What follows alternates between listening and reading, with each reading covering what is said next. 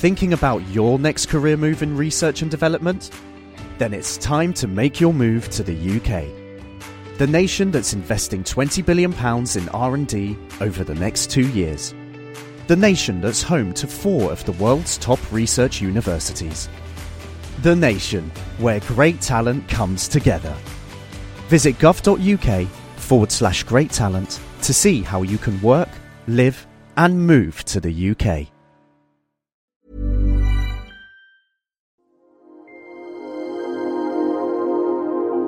Stripping down science. The Naked Scientists.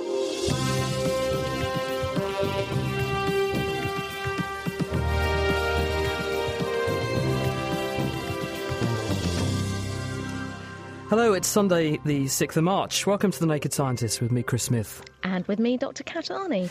It was on this day in eighteen ninety-nine that the German pharmaceutical company Bayer trademarked what's become one of the most important drugs of all time. It's literally saved millions of lives. That drug was aspirin, so we're taking a look at how it's gone from being the world's most popular painkiller to a powerful preventative against heart attacks, strokes, cancers and even Alzheimer's. Happy birthday, aspirin. Plus, we've got news of a new discovery suggesting that the chemistry of life could have hitched a ride to Earth in a meteorite, and why we need to be careful with stem cells. A new study's found that they have an above-average chance of carrying cancer-causing genetic changes. Thank you, Kat. And talking of aspirin... Hi, I'm Andrew McCluskey from Edinburgh, Scotland, and I was wondering how pain relief drugs target pain and why we don't go numb in random parts of our body. The answer to how painkillers hit pain just where it hurts is also on the way. Meanwhile, if you'd like to contact us on Twitter, you tweet at Naked Scientists. Uh, via Facebook, you can get there uh, by going to nakedscientists.com forward slash Facebook, or drop us an email. The email address is chris at thenakedscientists.com. The Naked Scientists podcast is powered by U K Fast, the U K's best hosting provider. On the web at u k fast dot co dot u k.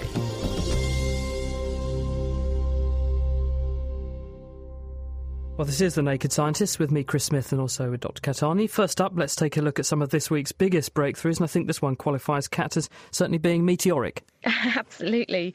Yes, this is about the origins of life on Earth, which is a hotly debated topic among scientists. Now, one theory suggests that even if whole organisms didn't come to Earth carried by meteorites, then maybe meteorites brought some of the building blocks to make amino acids. These are the chemicals that make up proteins. Now, tests on a meteorite with the catchy name of C R two Grave Nunatak nine five two two nine provides more evidence that meteorites might have brought these building blocks to Earth, kick-starting the chain of events that led to the evolution of life here. So what is this meteorite and why is this particular one so special? Well, this is a type of meteorite called a carbonaceous chondrite, and these are meteorites that contain a range of organic matter, including amino acids.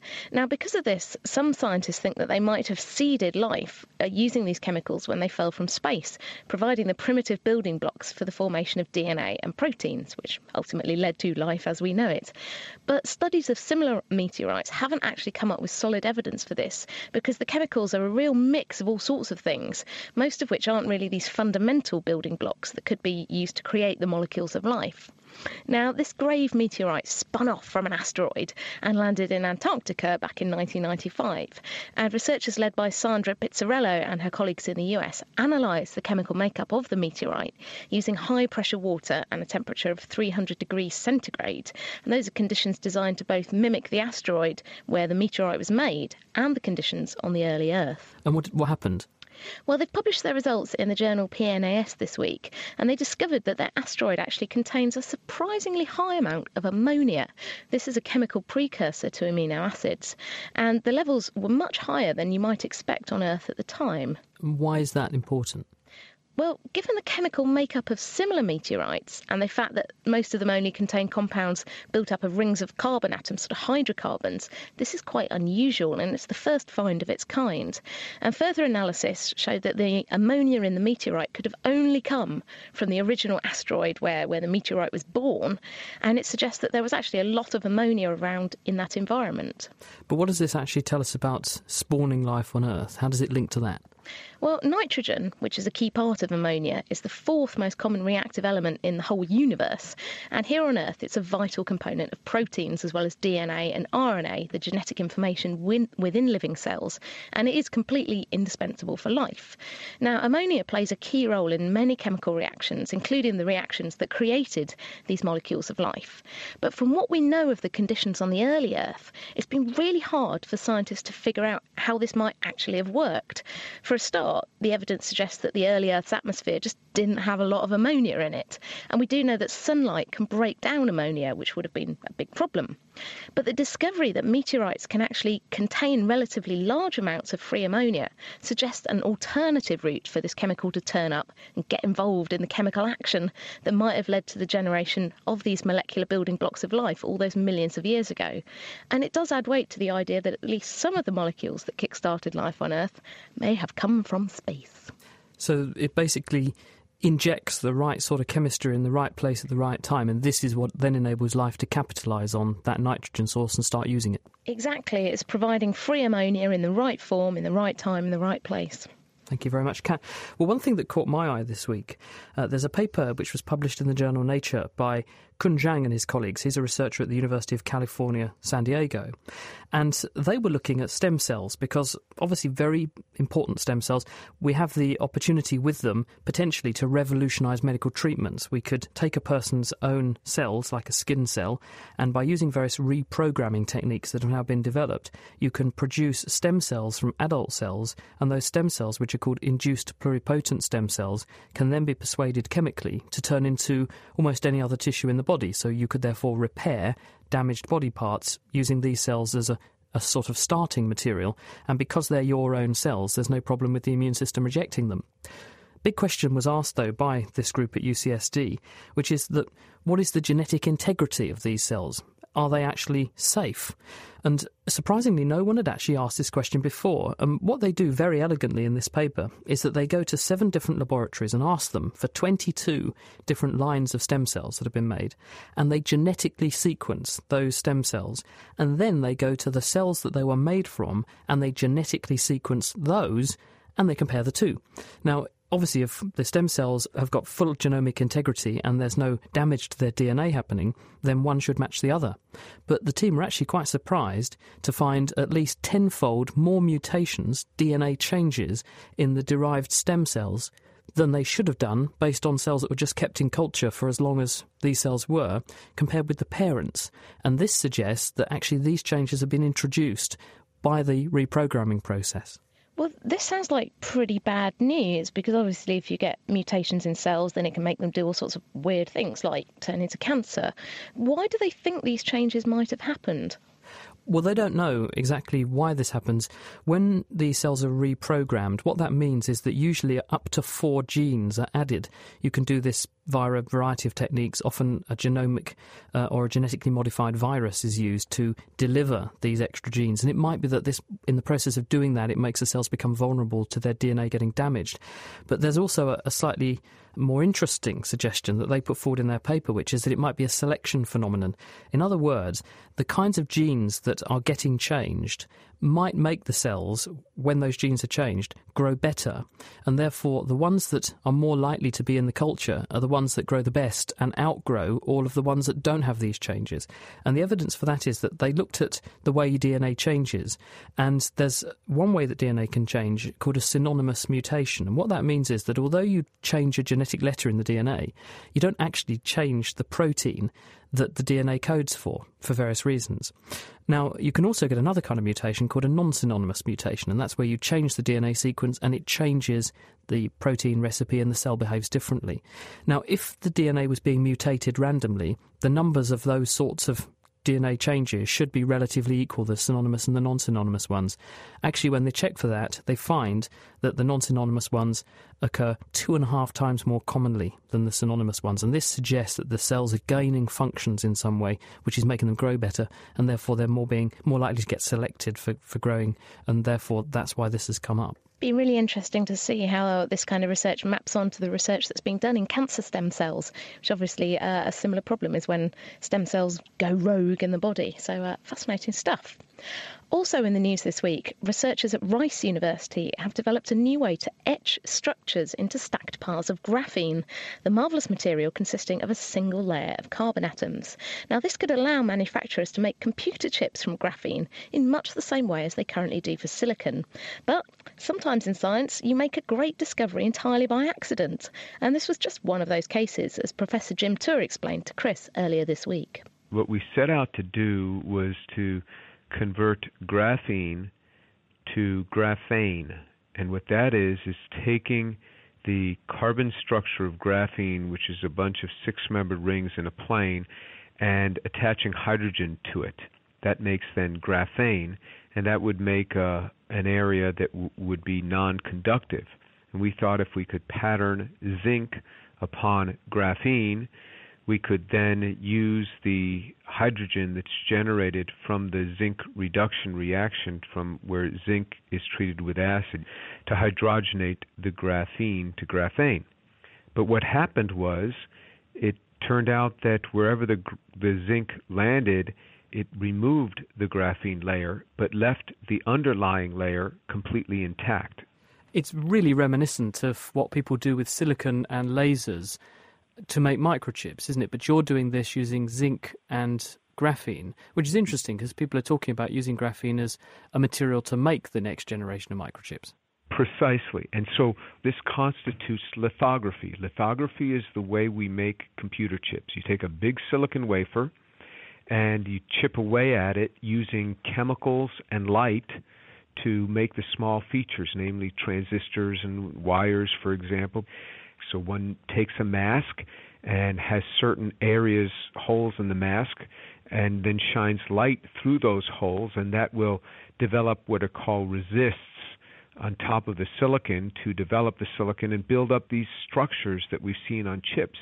But now to be able to do this in graphene brings graphene one step closer. And so there is a huge difference between a monolayer and a bilayer of graphene. A monolayer of graphene is a metal. It doesn't have a band gap. It's not something that's easily made into a transistor. But if you have two layers of graphene, it opens up a gap and it becomes a little bit more like silicon where you can make it into a transistor. And so to be able to have one layer or two layers or three layers, which can be more conductive, then you, you can have different devices next to each other. And that's what you want. You want to have uh, heterogeneity in devices. You don't want all devices to be exactly the same. So it's a it's a new tool in the toolbox for making graphene into electronic chips. Do you actually know, though, Jim, what the zinc is doing, why this actually works, to strip away these single layers and leave the one underneath untouched? I think we have a reasonable idea. So what happens is, is the zinc is sputtered on the surface, so that will cause zinc atoms to fly up from a chunk of zinc metal and to hit the surface that we're trying to pattern. And you make a mask, and wherever you want the metal to go, you have holes in the mask, and it hits the surface. So what happens is about zero point five percent of the zinc atoms come with enough energy to actually knock out a carbon atom from the graphene and substitute in with a zinc atom. The zinc metal has a very high oxidation potential, so it's really begging to oxidize rather rapidly, and that's going to then leave, cause the zinc atom to come out, and you'll get an oxygen-carbon bond. So wherever an, a zinc atom had been, now the carbon atom is knocked out, and the surrounding carbon atoms become oxygenated. So what you end up with is, instead of a sheet of graphene now, you have a sheet of graphene with holes in it.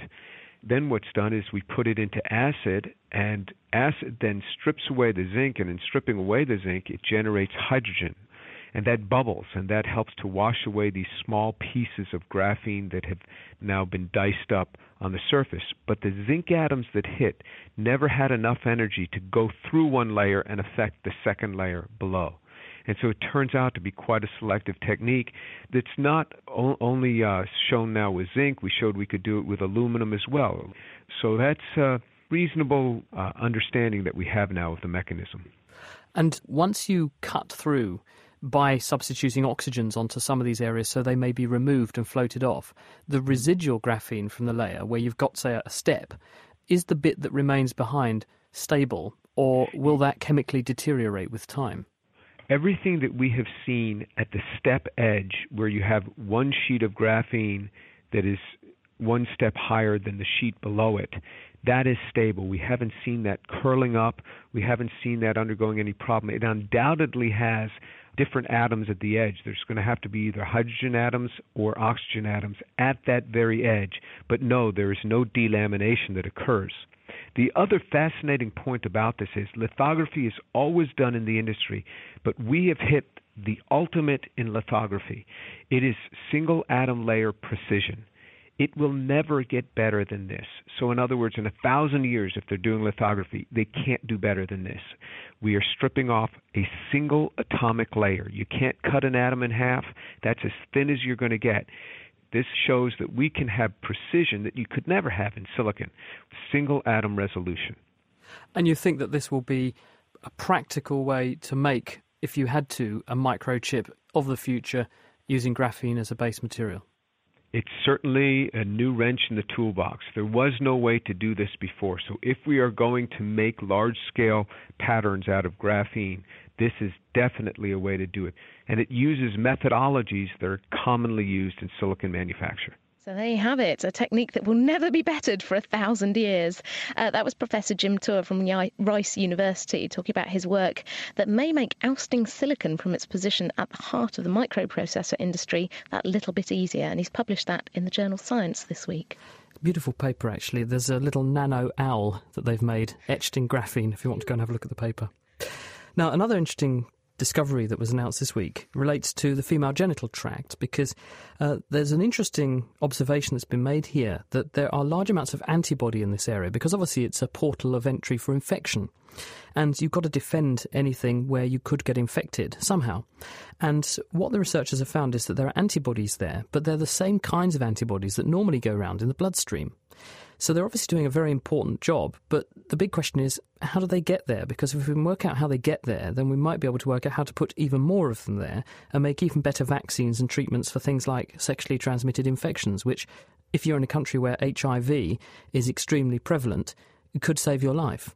And what Xiaoping Zhu and his colleagues have published in the journal P N A S this week, this, they're from the University of Maryland, is an amazing discovery, really, because they took cell samples from all the different types of tissue you find in the female genital tract, and they looked at which genes were being expressed there, and they found that one particular gene, which is called F C R N, is intriguing, because this is the same gene that a developing baby turns on in the placenta to grab antibodies from the mum's bloodstream and put them into the baby's bloodstream, so that when the baby comes out, it has what's called passive immunity. It's protected for a little while while its own immune system learns to experience the environment and defend the baby. So it gets, it, it sort of borrows its immune system from its mother, if you like. And what the mature or adult female is doing is using the same gene to take antibody from the bloodstream and put it onto the epithelial, in other words, skin surface, to protect this this site. And the researchers then go on to prove, using mice, if you delete this gene, this F C R N gene, then the mice can no longer defend themselves in this way. So it's doing a very important job. Now we understand how it works, it might be possible to then exploit this to make vaccines that actually put even more antibody than the current generations of antibodies do onto that site and provide enhanced protection. I shall never look at my lady bits in the same way again. Thanks, Chris. Uh, if you'd like to read up on anything we've covered this week, the references and the transcripts for all our news stories are online at thenakedscientist dot com slash news. Distilling the best science. The Naked Scientists.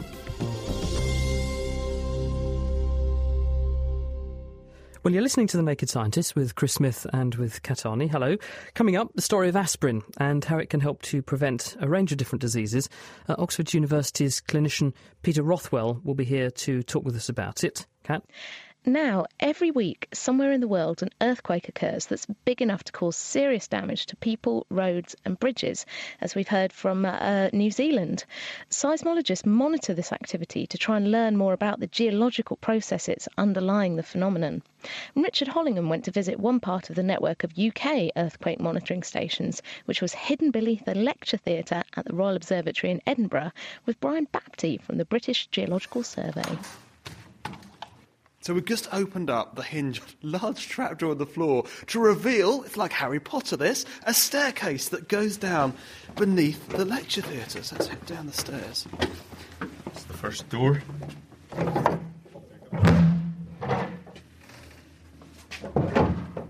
Second door. Finally, this is the entrance to the vault. Okay, so we've come into a what appears to be a concrete-lined room with an odd bit of water dripping from the ceiling, and there are three hefty concrete blocks hmm. on the floor, like enormous pieces of Lego. Well, these are what we call piers, and they're built directly onto the rock of the hill. So this hill's an old volcano, and these piers are built directly onto it, and if you look around, you'll see that the floor is actually suspended, so that we, when we're walking around on the floor in here, we don't actually come into contact with the piers. And on the piers, on each of the piers, there's a seismometer, which looks like a very large tin can, but they're actually incredibly sensitive devices. They can pick up vibrations that are around thousandths of a millimetre. And what are you picking up then on these seismometers? Well, we pick up earthquakes from all around the world, so large or even moderate-sized earthquakes from the other side of the world. We also pick up vibrations that are rather closer to home, and we actually detect between one hundred and two hundred earthquakes that come from the British Isles and, and immediate offshore area every year. So two hundred a year up to in two hundred the U K? A year. Now, this is part of a network, isn't it? This, this isn't the only one. There are, what, secret vaults around, around the country? Yeah, we have about one hundred instruments all around the country. Not all the vaults are as big as this one. Some of them are in underground tunnels or, or old bunkers. Some, some of them are just buried in holes in the ground. And the data from all those instruments is transferred automatically using the internet back to our offices in Edinburgh. And then we can analyse that data and use it to work out exactly where the earthquake was, when it occurred, and how big it was. Well, we made it out of the vault and into the offices of the British Geological Survey. Now, Brian, this office was where you used to analyse the sounds of earthquakes. That's right. This office is what was called the replay lab. And although nowadays we record all our data digitally and analyse it using computers, well, about ten years ago, all our data used to be recorded on analogue magnetic tapes. And our analysts would listen to these tapes, speeded up about fifty to one hundred times, and then they would use their ears to tell the difference between different types of seismic events. And you've got some of the recordings of of earthquakes, some of the things you can you can hear. So that was a magnitude five point four earthquake from North Wales, recorded somewhere in Britain. It was actually the largest earthquake that we, we have a recording of in, in, in our archive. You can tell when you listen to it, it's actually really quite a distinctive double sound, and that's because there are two seismic waves that propagate when there's an earthquake through the earth, and those travel at different speeds and arrive at the receiver at different times.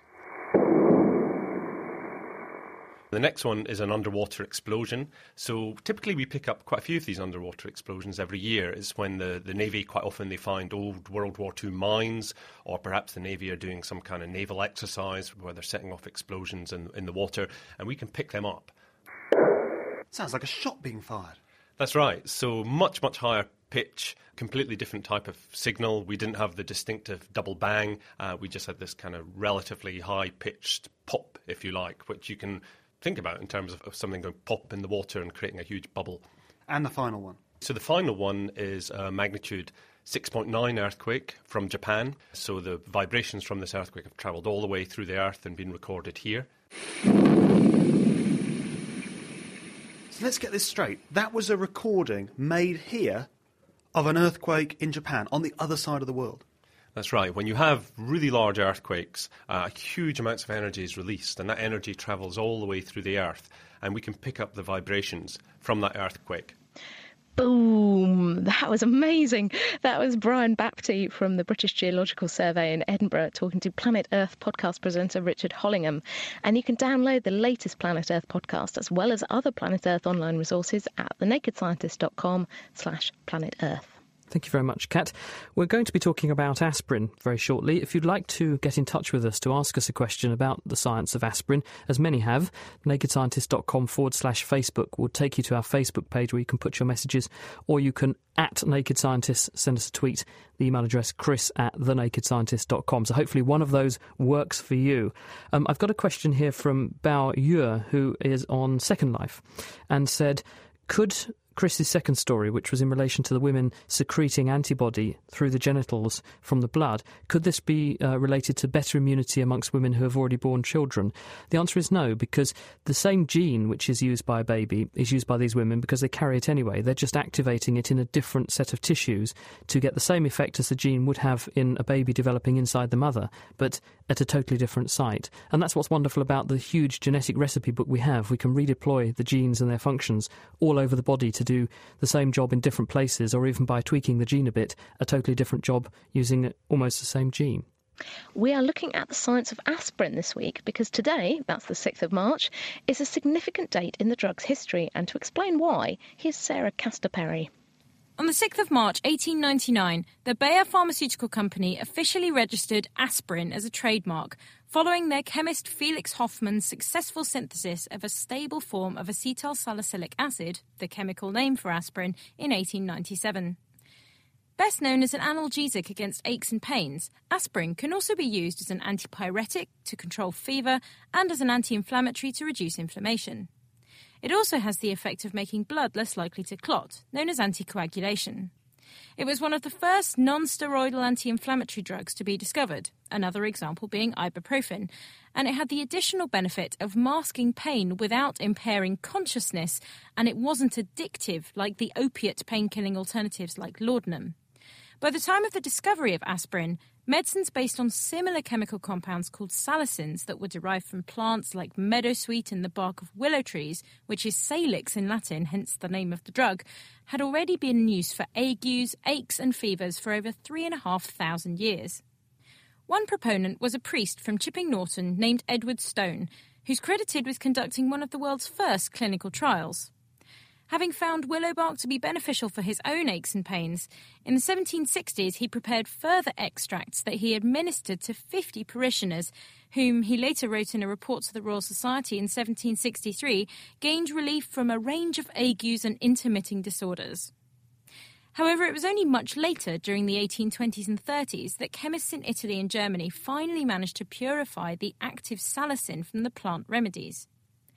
Salicin, it turns out, is chemically very similar to aspirin, except that it contains a sugar molecule where aspirin has a short chain of carbon atoms. When ingested, salicin is oxidized to its active form, salicylic acid. But although the medicinal use of salicin, and hence salicylic acid, grew throughout the mid eighteen hundreds, it did have several drawbacks, not least the fact that it caused severe irritation to the lining of the stomach and even ulceration and bleeding. Around the time that this was happening, an industry began to grow in Germany to investigate medicines that might be made from the aniline cloth dyes that were being produced from coal tar. And surprising as it might sound, given the starting point of coal tar, a lot of compounds were discovered that could be used to reduce fever and pain. One German dye firm called Friedrich Bayer and Company began to expand to investigate some of these potential medicines further, seeing that there was money to be made. It was this company that a young chemist called Felix Hoffmann joined in eighteen ninety-four to work with two more senior scientists, Arthur Eichengruin and Heinrich Dreser. In eighteen ninety-seven, Eichengruin instructed Hoffmann to find an alternative form of salicylic acid that would be less irritating to the stomach but would still produce anti-fever and pain effects. In his lab book entry for the tenth of October eighteen ninety-seven, Hoffmann declared that he'd synthesised a pure form of acetyl salicylic acid by refluxing salicylic acid with acetic anhydride. This ended up producing a much purer and more stable form of acetyl salicylic acid than had been produced before using other techniques. Clinical trials suggested that it was just as effective as salicylic acid, but far more stomach-friendly and with fewer of the unpleasant side effects. Unfortunately, the company couldn't patent their potential new pharmacological blockbuster because it turned out that the acetyl salicylate molecule had been made and published previously. A French chemist called Charles Frederick Gerhardt had described the synthesis of the substance in eighteen fifty-three, but had never followed up on his discovery. Instead, Bayer elected to trademark the agent, constructing the name, it's claimed, from the A for acetyl, the S P I R from the meadowsweet plant they extracted the salicylic acid from, Spiraea ulmaria, and the in came from the fact that ending drug names with in was the in thing to do at the time. The drug was initially produced as a powder and then in pill form from nineteen fifteen. Aided by the nineteen eighteen flu pandemic, where aspirin was very successful in controlling pain and fever of flu victims, its popularity skyrocketed. However, the nineteen fifty-six launch of the alternative agent paracetamol, followed by the entry of ibuprofen in nineteen sixty-nine, together with mounting evidence that aspirin could occasionally cause a potentially fatal brain swelling disorder called Ray's syndrome in some children, dented its popularity. It's now not advised to be given to children under sixteen. However, the tarnished image of aspirin was reversed when its powerful anticoagulant effects were shown in the nineteen seventies. And after this, aspirin came back into mainstream medical use, and it remains today the preventative mainstay measure against strokes and heart attacks by reducing the likelihood of a blood clot. More recent studies have also confirmed that this simple agent can also prevent certain forms of cancers and stop them recurring after treatment, and can even reduce the risk of Alzheimer's disease. The events that led to the production and widespread use of aspirin are an important chapter in the history of medicine. It was the first modern pain-killing drug that could be used without affecting a person's day-to-day activities, and has brought relief to millions of people over the years. Although less in use as a painkiller now, it still plays a vital role in medicine. So happy birthday, aspirin. That was Sarah Castor-Perry telling the story of aspirin. Chris. Thank you, Kat. You know, that she said uh, where they got the name from. One other theory I did hear put forward is that aspirin was actually named after uh, a bishop, a Neapolitan bishop, in fact, called Bishop Aspirinus. And guess what he was the patron saint of? Uh, headaches. It was, yeah. Ah, apparently, I didn't know there was a patron saint of headaches until I looked that up. So there you go. Uh, one thing that can take pain away is a dose of ice, which can make an aching thing feel a little bit better. Doreen in Warrington, perhaps, was thinking this when she asks, is hot water heavier than cold water? Because I was watching the ice float in my water, she says. Why should it float? Well, the answer is hot water is actually a little bit heavier than cold water because, as Einstein told us, E equals mc squared. So if E, the energy in the water, goes up because it's hotter, then mass, m, must also go up to keep the equation balanced. So there will be a very subtle and very tiny increase in mass of the hot water over the cold water. But the reason the ice floats is actually because it's a lot less dense than the water. The ice is made of water, but it's pushing out of the way a bigger volume of water than the ice itself weighs.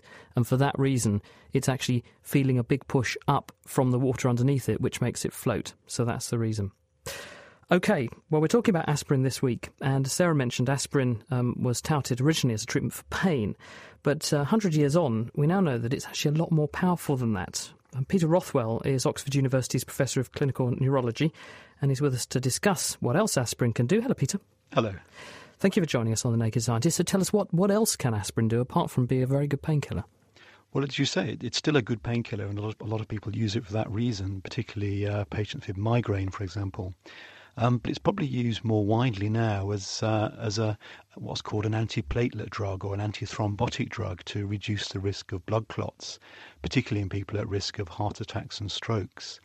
As your piece earlier suggested, it um, was realised slowly in the nineteen fifties and sixties that people that took aspirin regularly seemed to have a lower risk of uh, recurrent heart attacks in particular.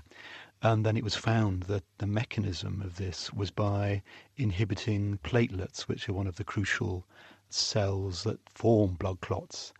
And therefore, people started to do clinical trials in the nineteen seventies to see whether in randomised trials it really would be effective in preventing heart attacks and strokes.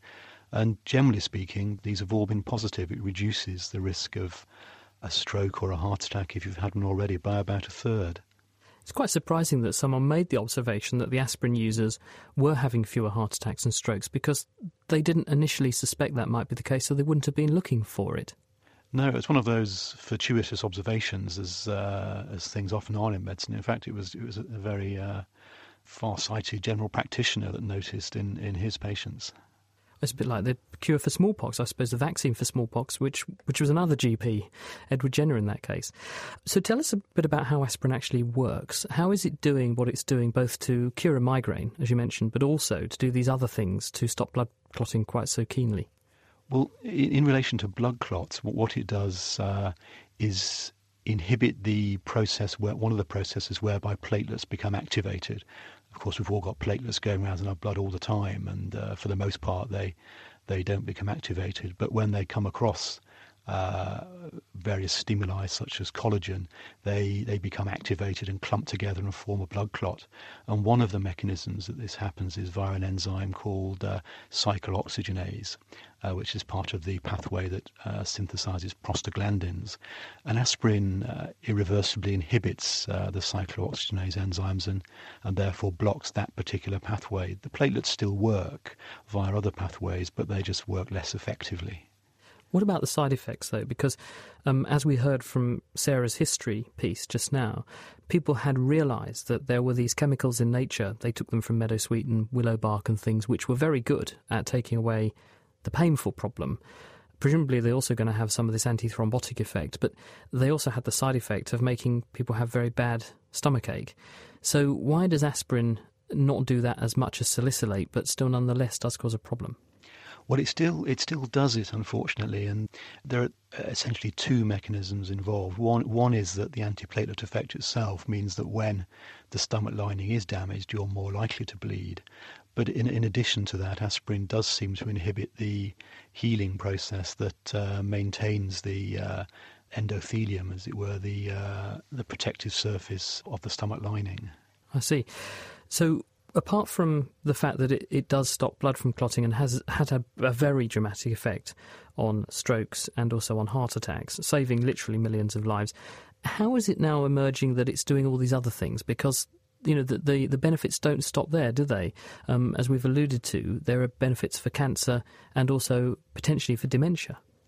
Well, certainly the benefits for cancer are becoming more clear-cut. I think there's still a lot of uncertainty about whether it uh, it, it has a beneficial effect for dementia, but it, it's certainly a possibility. What's clear is that um, the effect of aspirin, particularly on this COX two enzyme system, occurs in most tissues that express the enzyme, which is the majority of tissues in the body.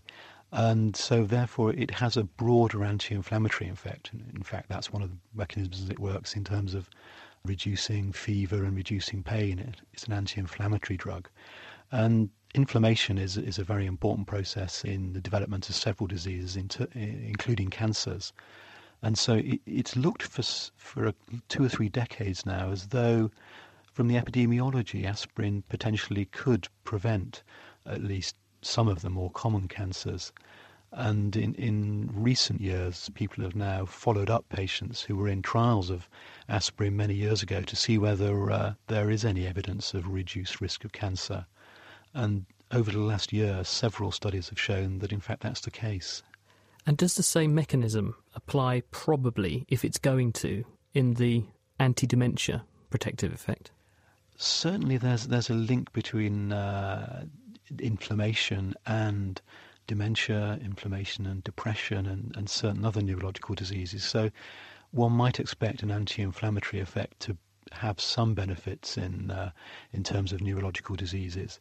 But there are a whole host of other things that aspirin does which uh, which could also be involved, and it's not clear, if there is an effect, what the mechanism is. Do you have any feeling, Peter, for when someone should start to take aspirin? At what age would you need to initiate it in order to get all these benefits, or is that a very hard question to answer?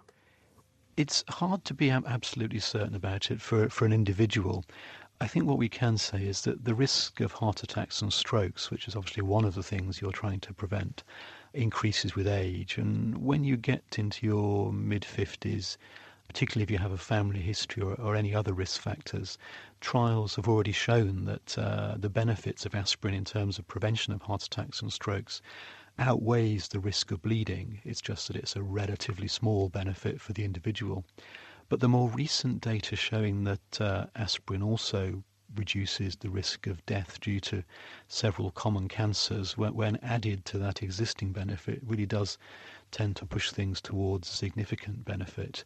The complication is that the risk of bleeding increases with age, and so when you get to your mid-seventies, certainly the risk of bleeding probably outweighs the benefit.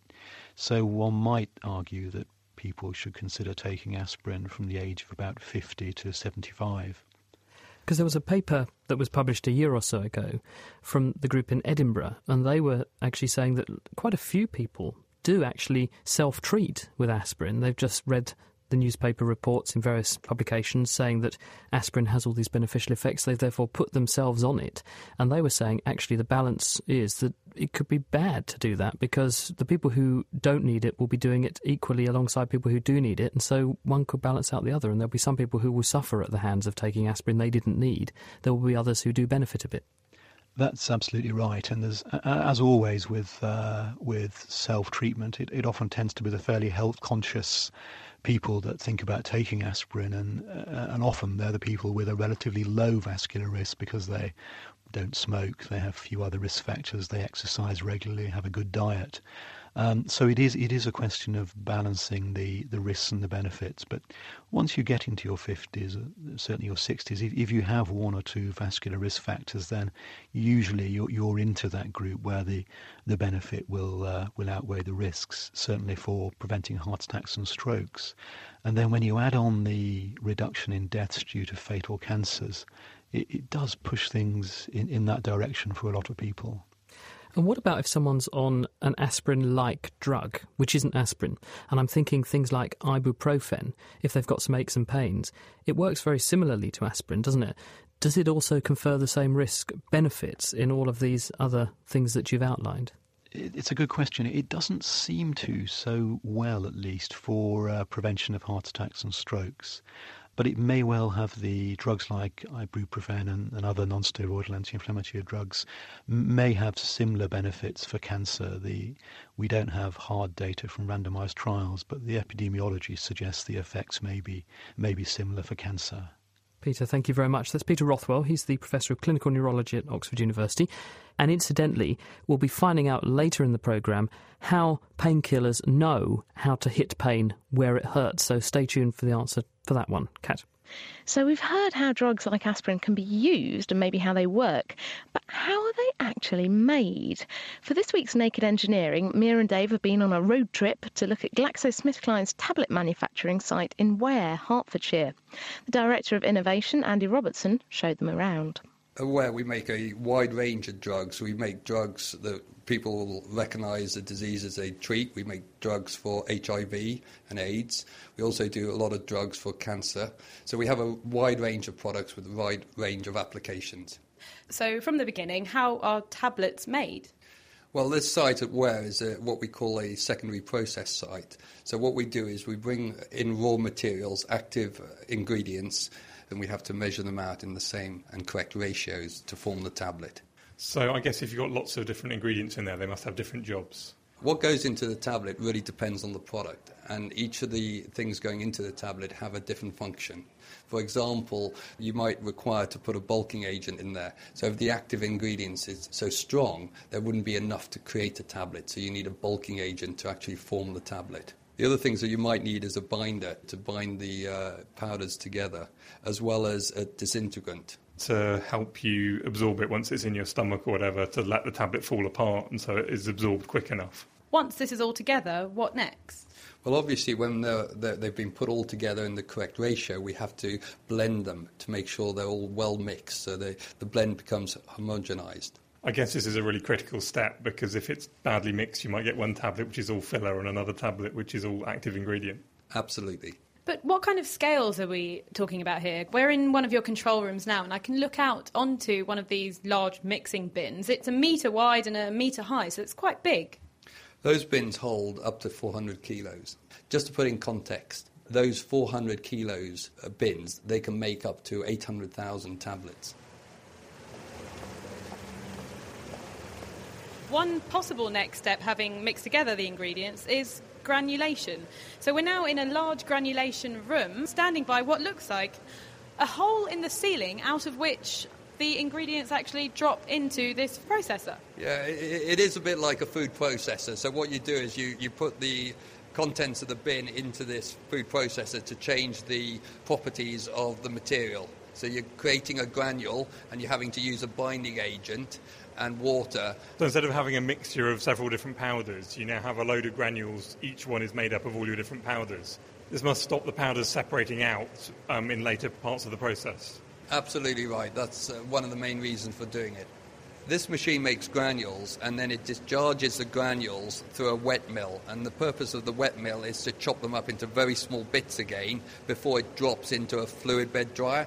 And the fluid bed dryer, you can see it's four metres high. It's around a metre and a half in diameter. What that then does, it fluidizes the powder by passing air through it continuously. This is aiming to dry off excess water out of the granule, but not too much that it becomes a powder again. Coming out of the bottom, then, I imagine, is the perfect formulation to then make a tablet. It's nearly ready to be made into a tablet. Before we put it into a compression machine to make tablets, we add a lubrication substance called magsterate. This allows the tablet to be pressed out of the tablet after forming without breaking it. Now, having gotten everything together, ingredients of the right consistency, it's now time, I guess, to make tablets. Yes, this tablet press you see in front of us here is making uh, around forty thousand tablets an hour. I'm not surprised that it's making so many, because it's just whizzing, it's a cylinder whizzing round now, and I can just see hundreds of tablets in, what, the past minute that we've been here. The way the tablet press works is a rotary die, which is uh, a plate with loads of holes in it, with two punches, top and bottom punches. So as the plate goes round, the powder fills up all the holes, and the punches then compress it into a tablet and then punch those tablets out. And you're measuring how much powder you got in there by basically, if it fills up the plate, then that's going to be a consistent volume every time. That's right. So now we have tablets and they've been checked that they are correct, but what next between here and actually sending them out? So what we do before the tablets leave this facility, we then coat the tablets in a coating machine, and the coating process is rather like a tumble dryer where we're spraying liquid onto them and coating them slowly. And part of the reason for coating the tablet is to protect the ingredients from the environment, for example. It could also be masking any unpleasant taste when the patient takes the tablet, ease of swallowing the tablet, and it can even be used for improving the mechanical strength of the tablet. I guess you can affect how it's dissolved, so you can put a coating on there which isn't dissolved in the acidic conditions of your stomach, so it can get through to the small intestines. That's exactly right. And after the coating process, the next step after that is actually the packaging process. So they can either be packed in what we call blister packs, but they also can be packed into bottles. We've now moved away from the actual manufacturing area on the site, but we've seen the ingredients being mixed, um, tablets being formed and coated. But Andy, how throughout this process are the tablets tested to actually make sure that they're all actually the same and uniform? The quality assurance of the product is that each of the unit operations are fully understood and known, and all the critical parameters are monitored through the process. And during each of those stages, samples are taken and ensured the various test parameters are achieved, such as at the tablet press stage, we take the samples out and test for hardness, test for thickness, test for dissolution, and as a result, we know that the quality of the product is good at all points in time. Andy Robertson from GlaxoSmithKline talking there to Mira Senthallingham and Dave Ansell, who went on a tour of the company's drug manufacturing site in Hertfordshire. Laying the facts bare. The Naked Scientists. And this is The Naked Scientists with Chris Smith and with Kat Arney. We're talking about the science of aspirin. Our guest this week, Peter Rothwell. Let me open the batting to you, Peter, because we've got quite a few questions here. I have this one, which uh, comes in from C D Y B A D A H L on Twitter. Catchy name. And he says, is aspirin addictive? Um, good question. No, essentially. Kat, over to you. That was quick. I wasn't expecting that. Um, we've had another question from Ben Campbell on Facebook, and he says, can you give aspirin to non-humans? You can. A lot of research has been done uh, using aspirin in, in animals, and in fact the first observations about prevention and treatment of cancer were in uh, animal models.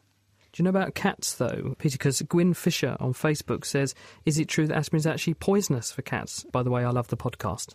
Um, I'm not sure about cats, actually. I wouldn't feel confident about saying anything about that.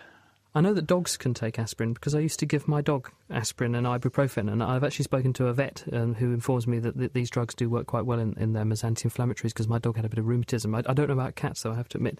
Um, Luciano Medrano on Facebook says, why do willow trees actually make uh, salicin, the aspirin-like agent that they produce? That's a very good question. It, it, it looks very much as though a, a lot of different plants synthesize salicylic acid. It's very effective in warding off infections and uh, treating particularly fungal infections in plants. And so it looks as though it's uh, it's synthesized for that purpose. And in fact, one of the uh, the downsides of uh, modern food production is that we get a lot less salicylic acid from our diet because uh, all of our food now is pristine with no infection.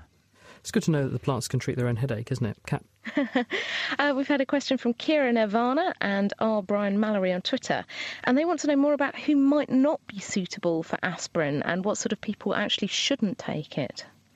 Well, anyone with a history of uh, bleeding from the stomach or from the gut should certainly talk to their doctor first. There are other treatments that can be given to help that and allow them to take aspirin. Anybody with uh, asthma should certainly discuss it with their doctor. Some patients with asthma are allergic to aspirin, so uh, those are the two main areas. Sort of spin-off from that, uh, Peter, N S H Q on Twitter says, question from the wife, can you take aspirin with alcohol? Yeah, we believe you. uh, he says... Um, She wants to know if she can drink alcohol if she's taken aspirin. And as a sort of relation to that, Joshua Spell says, if I wake up with a raging hangover-induced headache, is aspirin the miracle cure for me? OK. Um, you you can take a moderate amount of alcohol with aspirin. There's no there's no major problem there. If you drink a lot, then uh, it will increase the risk of uh, stomach problems. Um, aspirin versus paracetamol for hangovers, it's very difficult. It's an individual thing, really.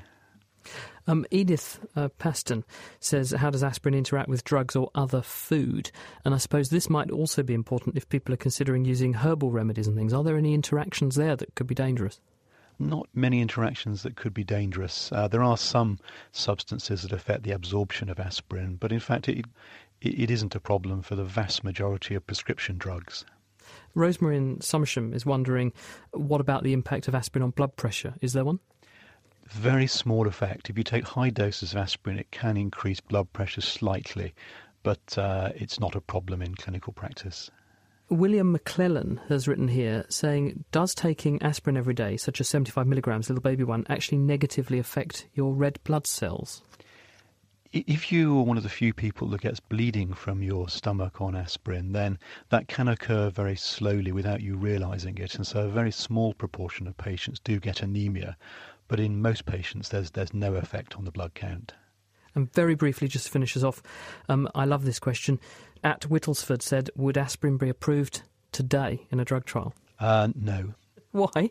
It's got probably got too many side effects. E- even though it's an effective drug, the drug companies would worry that they'd be sued because of the risk of bleeding, and uh, they, it wouldn't be commercially viable because the, uh, the lawsuits would uh, offset their profits.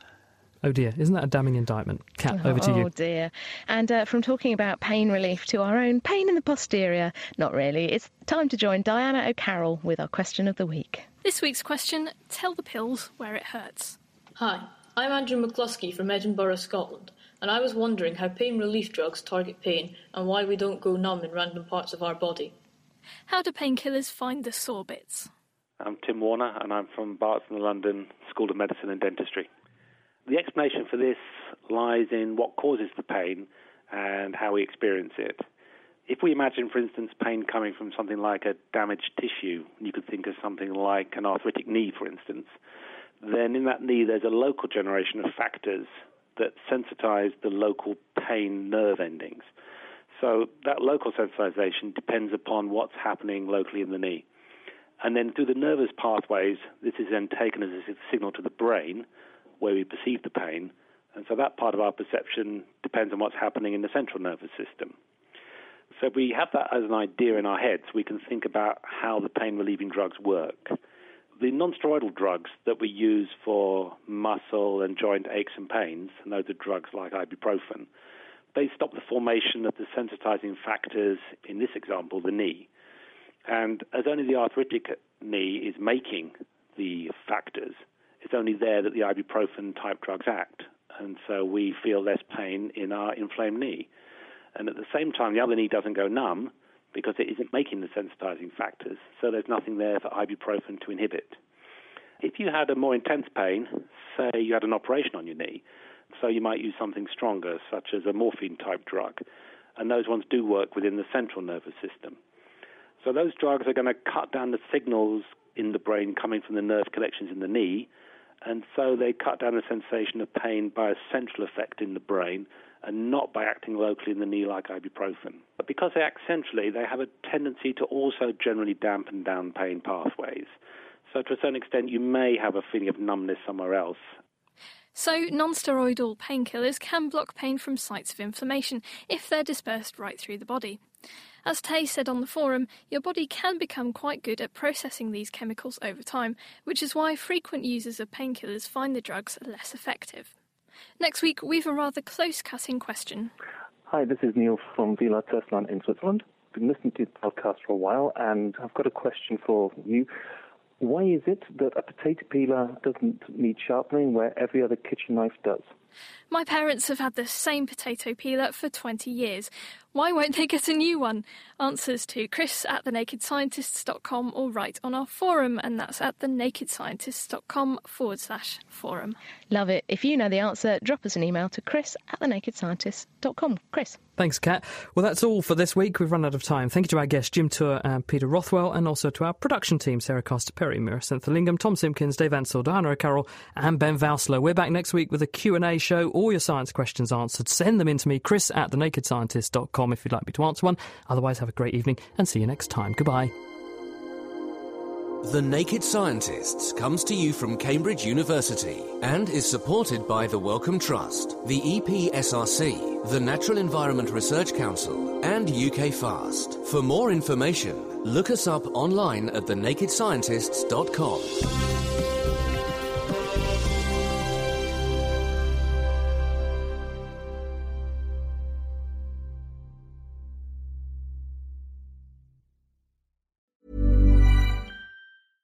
Thinking about your next career move in research and development?